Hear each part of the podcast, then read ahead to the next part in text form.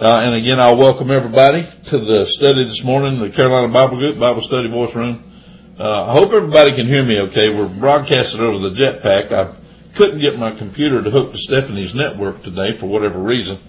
And um, I like to fancy myself as a computer guru, but sometimes not so much. I, I still run into things that that I can't uh, solve or deal with, and it's really frustrating. I usually take that as a as a challenge, but uh, I'll have to wor- worry about that another day. But uh, in any event, today is going to be study number 61 in our series uh, that we're calling Angels and Giants Fact or Fiction.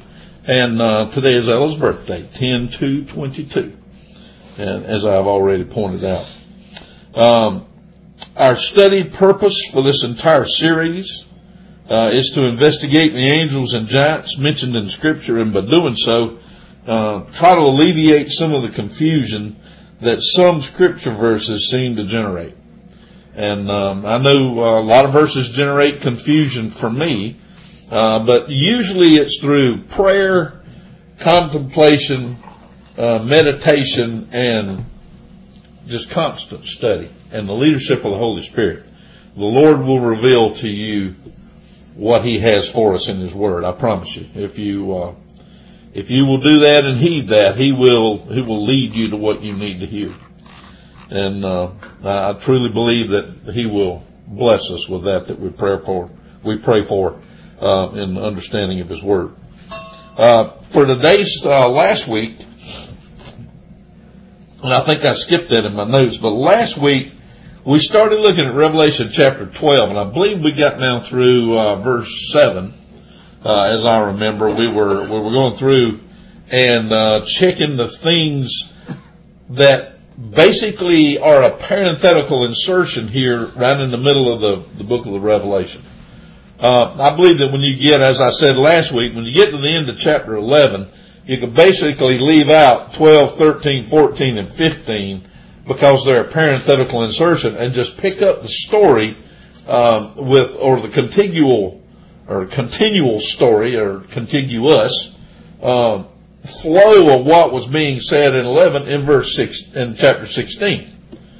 But what we're looking at here when we stop and put this parentheses in here, we're going to have a ton more information about the revelation uh, than we would have if we left it out because this has been put in God's word for a reason. It's here and God wants us to know it. Now, even on that, you'll, you'll see that there were things that God told John, remember? Shut the book and write them not. There were things that God did not want revealed at that point to John to put in the revelation. So are there things of God that we still don't know? Yeah. We could write a book. We could write a book of what we don't know about our God and Father and His magnitude, His will, His omniscience and His omnipotence. There's just volumes of what we could write. Trust me that we don't know. And, uh, that's what keeps us humble is that He is God and we are, we are men. The, and as dad points out, the clay does not say to the potter, uh, why hast thou made me so? So turn with me again for, for continuing with our study today. Uh, let's continue on with our look at Revelation chapter 12 as it relates to the, uh, to the, the main subject of angels in scripture. And let's pick up today with chapter 8 and continue. But before we do that, I want to roll back at least one verse, uh, back to Revelation chapter uh, 12 verse 7. Uh, and I want to remind you after we read it, we'll talk about, I know we talked about this last week. Let's just, let me just go ahead and read quickly down through verse 7 so that you've got the context fresh in your mind again. And Tony, you don't have to post it again. Let's, let me read it and we'll, we'll pick it up there. It says in there, 12.1, and there appeared a great wonder in heaven, a woman clothed with the sun and the moon under her feet and upon her head a crown of 12 stars. Uh, and of course, we talked about what all this is symbolic of last week. And she being with child, this is basically the nation of Israel in um, in symbol here. She being with child travailed in birth and pain to be delivered. And there appeared another wonder in heaven. So you've got the one wonder, and now you've got another semeion, another sign. There appeared another sign in heaven, and behold, a great red dragon There he is. The old dragon. We'll find out who he is in later verses. Uh, great red dragon having seven heads and ten horns and seven crowns upon his heads. And his tail, we talked about this in detail, his tail drew or dragged the third part of the stars of heaven and um, he cast them to the earth. And I'm putting the words back like they were closer to the original Greek as we go through. And he cast them to the earth, and the dragon stood before the woman which was ready to be delivered for to devour her child as soon as it was born. From Genesis 3.15 forward, that old dragon has waited for the arrival from the seed of the woman. And we know who that was. The arrival that he was waiting for was none other than the Lord Christ Jesus Almighty. And we know that Satan wanted him. He wanted him dead. Or at least he thought he did. And that's not going so well for Satan so far. Let's read verse 5. And she brought forth a man child who was to rule all nations with a rod of iron. And we know who that is. We talked about that. Amen. And her child was caught up unto God and to his throne in resurrection. God looked down through time and space and said, that is my son. And he raised him up in power and set him at his own right hand far above all where we will be someday. That's our real home. We got homes here, and believe me, we've done a lot of talking about homes over uh, the past couple of days since Friday night. And I've come to realize, yeah, the place is, the place is important. The place has a place in your heart. And it's a temporary home here, but it ain't our home. Our home is not here at all. Verse 6, And the woman fled into the wilderness where she hath a place prepared of God that they should feed her there a thousand two hundred and three score days. So you see the way this story goes, it's jumping around and uh, it's covering a lot of time in just a very few statements as we move through what's being explained here in Revelation chapter 12. And then down to verse 7 where we stopped last week. And there was war in heaven. Now we rolled back and read the account of the angel that came to Daniel back in Daniel chapter 10. And I believe those verses, uh, I believe, uh, well, I didn't write them down, but I believe it's 11 through 13 in Daniel 10. Yeah. Daniel 10, 11, 13 in reference to this war in heaven. I believe this war in heaven has been taking place ever since Satan dragged a third of those angels away when he was cast out of the original third heaven. And we've talked about this as well. You know by now my view on the heavens. There's three of them. The ark where the birds fly, inside the atmosphere of the earth. And this is, again, this is Ronnie's view of it. You don't have to agree. I just use it for talking purposes. But when the scripture says heaven, I believe we need to understand which one we're talking about because a lot of times the Greek uses the same word to describe the various ones. And it's only by the other structure and the context around it that we're able to understand which heaven's being talked about. There's the first heaven, which is our atmosphere basically of this planet, the earth. Beyond that is the second heaven, or the outer space, where the moon, the moon, the sun, the stars, all the galaxies, the infinite space that is out there where all that exists all the way to the edge of what I believe to be the other part of the deep that was pushed back in Genesis 1-1 and the firmament, the expanse was created. That all this exists inside basically what is a bubble of immense size that we can't even get our brains around. But God knows how big it is. Remember, just because it's hard for us to understand doesn't mean God has a problem with it. We love to limit God to what we can understand a lot of times, and you cannot do that. I can say that with all the authority that I can muster. Never think that because you don't get it, God don't. Because that's a bad assumption. I'll tell you that right off the bat. The things that we understand are so trivial and so minute and so pointless in a lot of cases that it's it's not even worth talking about a, a comparison between the two. We're talking about the one who set all this up. Second heaven goes to the inside of the bubble of the ice. I believe it's ice. And I base that on Job 38. From whose womb God said came the ice. The face of the deep. The waters, he said, are hid as with a stone in Job 38 and the face of the deep is frozen, he says. And that's how he controls his place. That's right. That's how God keeps his place separate cleared from clean. where the sin is. Clean. Exactly. And on the other side of the ice, however far out it may be, is where God is. That, I believe, is the literal throne room of God. That's what John has been showing us. That's what John is seeing in the revelation when he was carried in the Spirit on the Lord's day, the apocalypse, the great unveiling of the Lord Jesus Christ when he returns to the earth.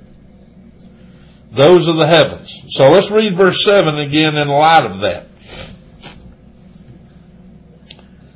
So here's literally a parenthesis in a parenthesis.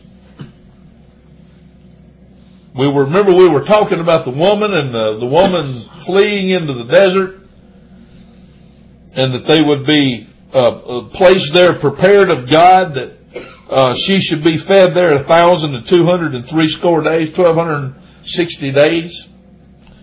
And it says in verse seven, just as I mean, John is basically looking around. Oh, there's that. Let me describe it. Here's that. Let me describe this. It doesn't mean that they all contiguously go one right behind the other. I want you to kind of get in that mode as you read Revelation. It's not like the book of Acts. There's a lot of, oh, hold on, let me go back and tell you about this. Or wait, I see this, let me tell you about this. That's kind of how it is in Revelation, whereas Acts, Luke's account of what happened in the book of Acts is very continuous, very chronological. And one thing happens right after the other. The things that happen in chapter 8 happen after the things in chapter 7 and so on. Not so with the Revelation. Totally different. And I think if you'll approach it from that standpoint as you study it, and I hope you are studying it, then I think it'll, it'll help you in your understanding. Verse 7, and I, I know I said I took a half of my study to get back to the point where we are, but that's just how Revelation is. That's how these things end up. It says in verse 7, and there was war in heaven. And remember we rolled back to Daniel 10 and looked at that. The angel that came to Daniel said, I fought him 21 days to get through with my message. Daniel.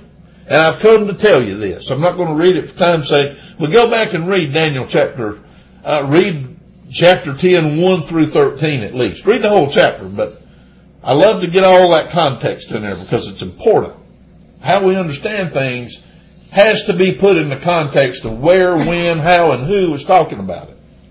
And if we don't do that, we miss some of what God has for us. There was war in heaven. Now, is this a conventional war? What form do these angels have to take to war against each other? Have you ever wondered that? Do they have to take physical form in order to hurt each other? Remember, these angels are spirit creatures. They don't have physical bodies like we have within our dimension that are tangible. You know, our bodies can be cut up, blown apart, burned up, whatever. Their bodies don't exist. They have a spiritual body, which is a different thing completely. They exist in a spirit realm. So when it talks about a war, and incidentally, this is the same war we're talking about in Ephesians 6. For we wrestle not against principalities and powers. Remember that. So what form do they have to take on when they do battle? Have you ever wondered that? How do angels fight against angels?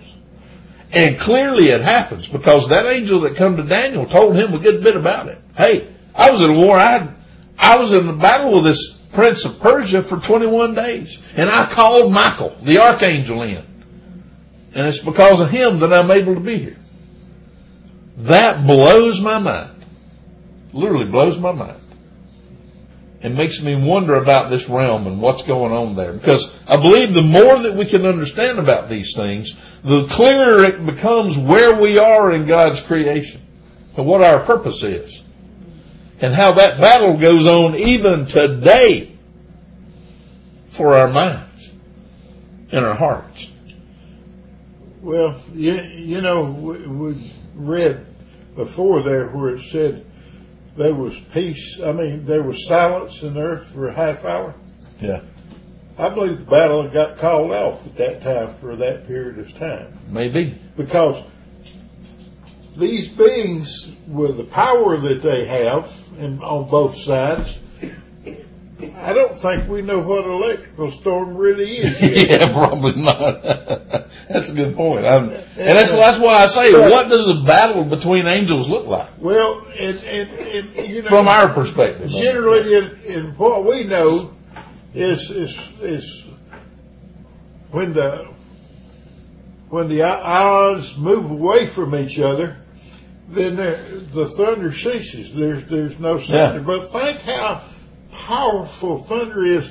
In God's word, it says in Scripture that God's word it sounded like thunder. Yeah, And here, for a space of a half hour, there was no sound like it, like the sound. all went silent. Yeah, it's Oh amazing. my goodness! Yeah, We don't know anything. yeah, and um, you're, as you say, I'm constantly reminded about all these things that I absolutely don't know. That's a fact. So there's war in heaven, verse seven, Revelation 12. Michael and his angels fought against the dragon. So the dragon is there. Old, the old Satan is there in this second heaven. Ark where the moon, the stars, and the galaxies exist. He was there. This war is fought, and Michael and his angels fought against the dragon, and the dragon fought and his angels. So there's that epic battle.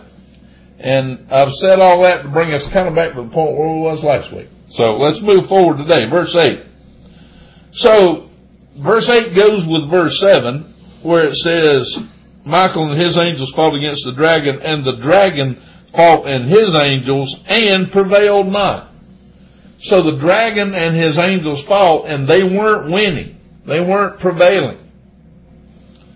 And it says, neither was their place found anymore in heaven. And I believe that it, within this verse falls where we are today because my belief is, and you can agree or disagree, study it out for yourself.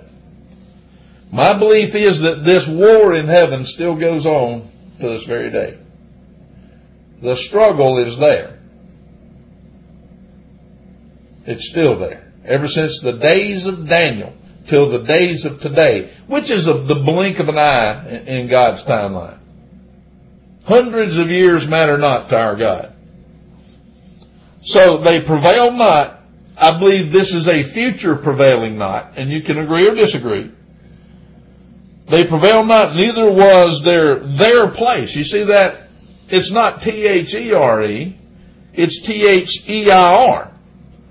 Neither was their place, and that's the Greek form autos, or autos, and it literally means, um, let me read the, it's a reflexive pronoun meaning uh, self or of the third person, uh, her, it, um, basically uh, used alone or in the comparative sense of the third person, and it literally means backward or, or upon themselves. Autos, me, mine. There. T-H-E-I-R, not T-H-E-R-E. That is very important right there. Neither was their place. So the scripture literally says that this second heaven is their place. You see that. I don't want you to miss that. Because it, it sort of goes along with what we've been talking about with where Satan and the imps have been limited to. They are not in the third heavens. Let me, trust me when I tell you, that's a bad, bad thing. Don't trust me. Go back and look it up. Why would God, in His infinite power, He, He can't tolerate anything in the heavens that's not 100% within His will. And He won't. He won't necessarily destroy it immediately. He will work it out as it works out according to His own perfection. And that's where we are. Our entire existence is where God is in working out His plan to His perfection. You might say, when you read Revelation, well, if Satan's cast into the abyssos and he's held for a thousand years, Scripture goes on and says that he must be loosed a little season. Must be loosed. Well, God, you've got him in a prison. Why would you let him out? It's the same question I ask about a lot of the, the things that go on within our own government today. They got these crazy people in prison. Why would they let them out? We just, we know they're just going to go hurt more people. But let me tell you, when it comes to letting Satan out again, God has a reason for his balance. It's God's balance that he has to, that he demands. God demands full balancing. I don't know of a better word for it, reconciliation of things within his created order. And I believe, I literally believe there's a balance to it. The gives, the takes, the pluses, the minuses, the yeses, the nos. There's a balance to it all. And sometimes we as people struggle to see where that balance is. Well, our, our math problems always had an equal ending. Yeah. Where, what's You the, got one side. what's the result? Yeah, we we want a result. To equal the other side. And I believe God's result is His will. It has to be to the pleasing and the will, the perfect will of the one who alone can have perfect will. Amen. And it doesn't matter whether it means anything or makes sense to us at all. As long as it makes sense to Him. Because, trust me, I sit there and say, God, why would you let Him out? You've got Him in prison. Leave Him there. Destroy Him. But somehow, that doesn't match up well, to God's measure of perfection of what He requires. you see, when when, when God gives His Son the the power to put all things under His feet, then uh, Satan is, is helped back, and and these people that never had seen Christ before has has the opportunity to see and know Him, and so then Satan doesn't have that. The other half of that equation is still in limbo until God lets him out so he can have his side of the story told. It's kind of like a, a, a it's Putting kinda like a trial, court, yeah. a trial, and and and then the people have to make up their mind uh, whether they're going to go with Christ or whether they're going to go with Satan, just And- like we've done. And God will, through our life. exactly, God will justify what the argument is for putting him away. Yeah. And it will be, it will meet all God's requirements. Well, there's no there's no uh, uh, way of, of asking for a new trial because all that Final all that judgment. takes place is the final thing. Amen. It's the final judgment. So it says in 8, let's move on. They prevailed not, neither was their place found any more in heaven. Well, if their place isn't in heaven, where are they going to go? Well, guess what? That's when it really gets interesting. Let's go to verse 9. Let me make sure I didn't. Oh, turn with me, before we leave 8, turn with me back. You may say, well, Ronnie, this sounds vaguely familiar. It should. Turn to Matthew chapter 24. Matthew 24. The disciples asked about some of these things as the Lord taught, and they became more and more um, curious about the the times and things to come. And they began to ask the Lord some questions, and the three questions can be found in Matthew chapter 24, verse 3. They said, it says, and as he sat, Matthew 24, 3, as he sat upon the Mount of Olives, the disciples came to him privately, saying, Tell us, when shall these things be? Question number one. And what shall be the sign of thy coming? Question number two. And of the end of the, I believe that's telos, if I'm not mistaken, uh, and the end of the cosmos, the end of the world. Question number three. Now, I'll leave you to Matthew chapter 24 to see what the Lord's answer was. Uh, but I do want to go ahead and read. Let's read verses 15 through 31 because it kind of picks up with where we are. When it says, neither was their place found anymore in heaven. So, you know, I'm, I'm kind of relating to that because I had a place up until Friday night. So neither was my place anymore found at 311 Country Junction Road. I'm, I'm going to be somewhere else now. And boy, do I get that this morning. They don't have a home to go back to anymore. Their place is going to be changed from where it was to what it's going to be here in the next couple of verses. So read with me Matthew chapter 24 verse 15. So the Lord begins to answer some of these questions for the disciples. And you can roll back and read some of the other verses, but for time's sake, I'm going to start at verse 15 this morning. Christ tells them, when you therefore see the abomination of desolation, here's what to look for, y'all. And he rolls them back to the prophecy of Daniel. They should have known these things. How long had the prophecy of Daniel been around at this point? Hundreds of years. The writings of Daniel. Hundreds of years. So he says, when you therefore see the abomination of desolation, spoken of by Daniel the prophet, stand in the holy place, when that abomination stands in the holy place, whoever reads, let him understand. Then, when you see that, then, that's the kicker. That's the beginning. That's the catalyst. Then, let them which be in Judea flee into the mountains. I'm not going to spend a lot of time on this. I just want you to make the, the connection here and know that you got to connect that Matthew 24 to Daniel 12 to Revelation 12 and other parts of Revelation. You can't really understand Revelation without Daniel or Daniel a lot of times without the Revelation. You got to look in both places. Let them which be in Judea flee into the mountains. Verse 17, let him which is on the housetop not come down to take anything out of his house, neither let him which is in the field return back to take his clothes. And woe unto them. There's a woe where have we seen the woes before? We're in well. Uh, we're right in the middle of woe number three in Revelation. Or we were until we got the parentheses yeah. inserted in here. It says, Woe unto them that are with child and to them that give suck in those days, but pray. No need to pray if it can't be answered, right? Pray ye that your flight be not in the winter, neither on the Sabbath day, when the law was enforced. For then, and here's a quote, for then shall be great tribulation. Uh, neither was their place found anymore in heaven. You think it's bad here on this earth now.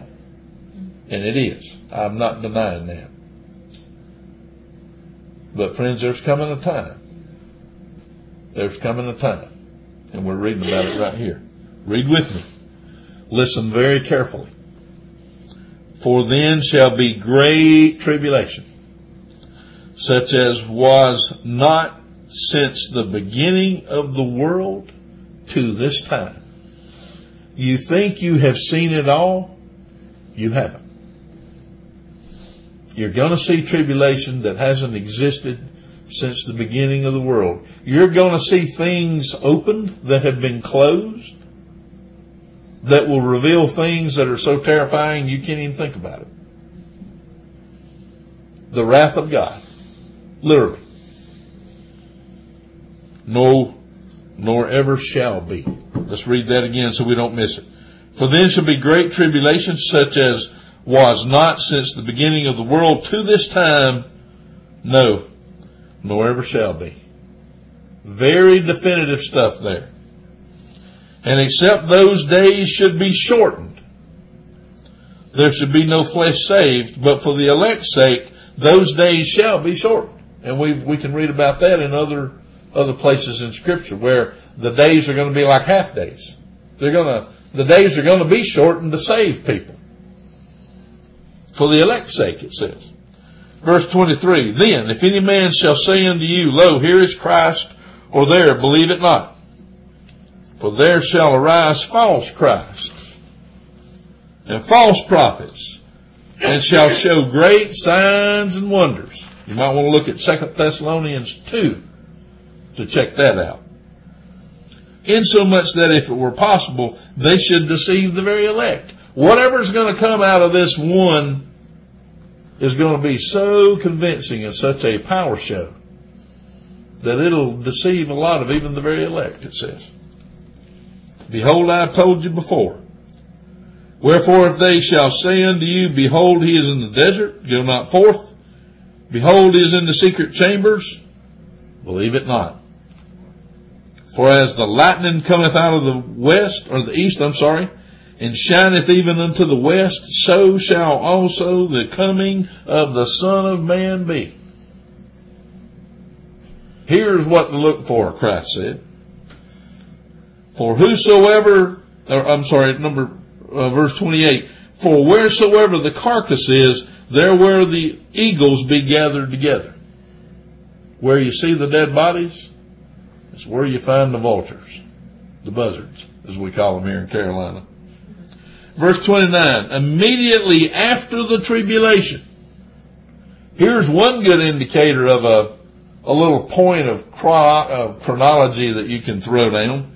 Immediately after the tribulation of those days, verse 29, shall the sun be darkened, and the moon shall not give her light, and the stars shall fall from heaven,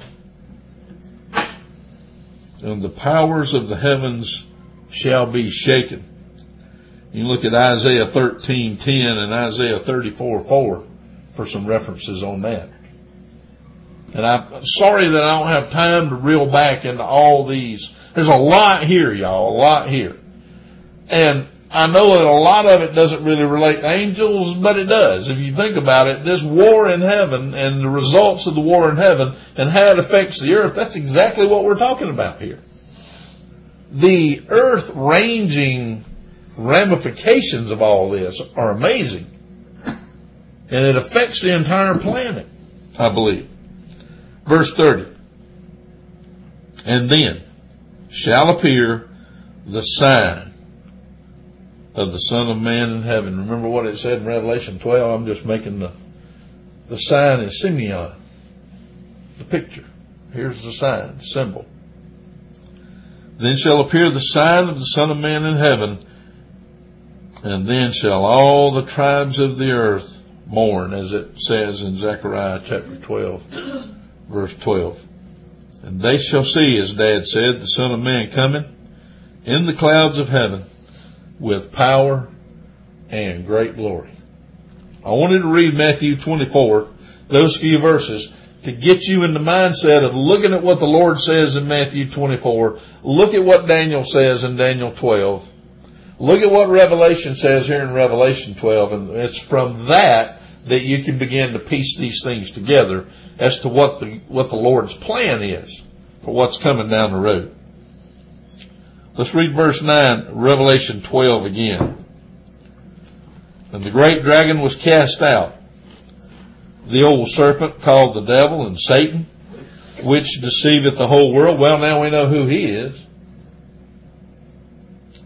He was cast out or cast down. If you look at the companion Bible notes, Cast out there is cast down. Well, if you go down from outer space toward the earth, where does that put you? Put you on the earth. The great dragon, who we already know from the previous verses, is described here and named. It said that great red dragon, great dragon was cast out, that old serpent, called the devil and Satan, which deceiveth the whole world, stands and accuses us daily. God, why do you fool with them? Just let me wipe them out. You don't need them. They're not worth saving. The accuser. He was cast down into the earth. You see that? Pretty important. At least it is to me. He was cast out into, that's eis. The preposition eis. And cast out is ballo in the Greek. And it says, and his angels, the angelos, were cast down along with him. They were cast down too. And I'm almost out of time. Let's try to get 10 in here. We'll get, we'll get two or three verses in today anyway. Verse 10 says, and I heard a loud voice saying in heaven, now, now, now. When all these things take place, John hears a voice in heaven. Remember, John's our man on the ground. The reporter in the heavens telling us what's going to come. I mean, it's hard to beat that. And it's not fake news. This is the real deal. Here, this is real stuff. I heard a loud voice saying in heaven, now is come soterio. Now is come soteria. Rescue, safety, health. Now you get rescue. Now you get safety. Now you get health. Now is come salvation. Scripture says. And strength. And the kingdom of our God. Kingdom is going to be ushered in. And the power of his Christ. His Christ. God the Father's Christ. The power of him who God raised from the dead down through time and space and set him on his right hand in the heavenly places. Now is come all these things in the power of his Christ. For the accuser of our brethren is thrown down. He's cast down. Now that's not so great for the earth, which is the reason we need the salvation. The reason God includes the salvation in there. For the accuser of our brethren, it says in verse 10, is cast down, which accused them, the brethren, before our God day and night. He stands there day and night, probably at the edge of the ice somewhere, and says, God, why do you bother? But God so loved the world that he gave his only begotten son. And God does bother. And he will never leave you or forsake you. Amen. And he hasn't us. I know that. Never left me and never forsake me. And that's where the power is, y'all. The power's in your faith. Always remember that. When it feels like you can't stand, you gotta stand strong. When the going gets tough, you gotta get tougher. When you want to give up, hug the one you love and hang with them and just keep moving forward because that's what God would have us do. I do believe.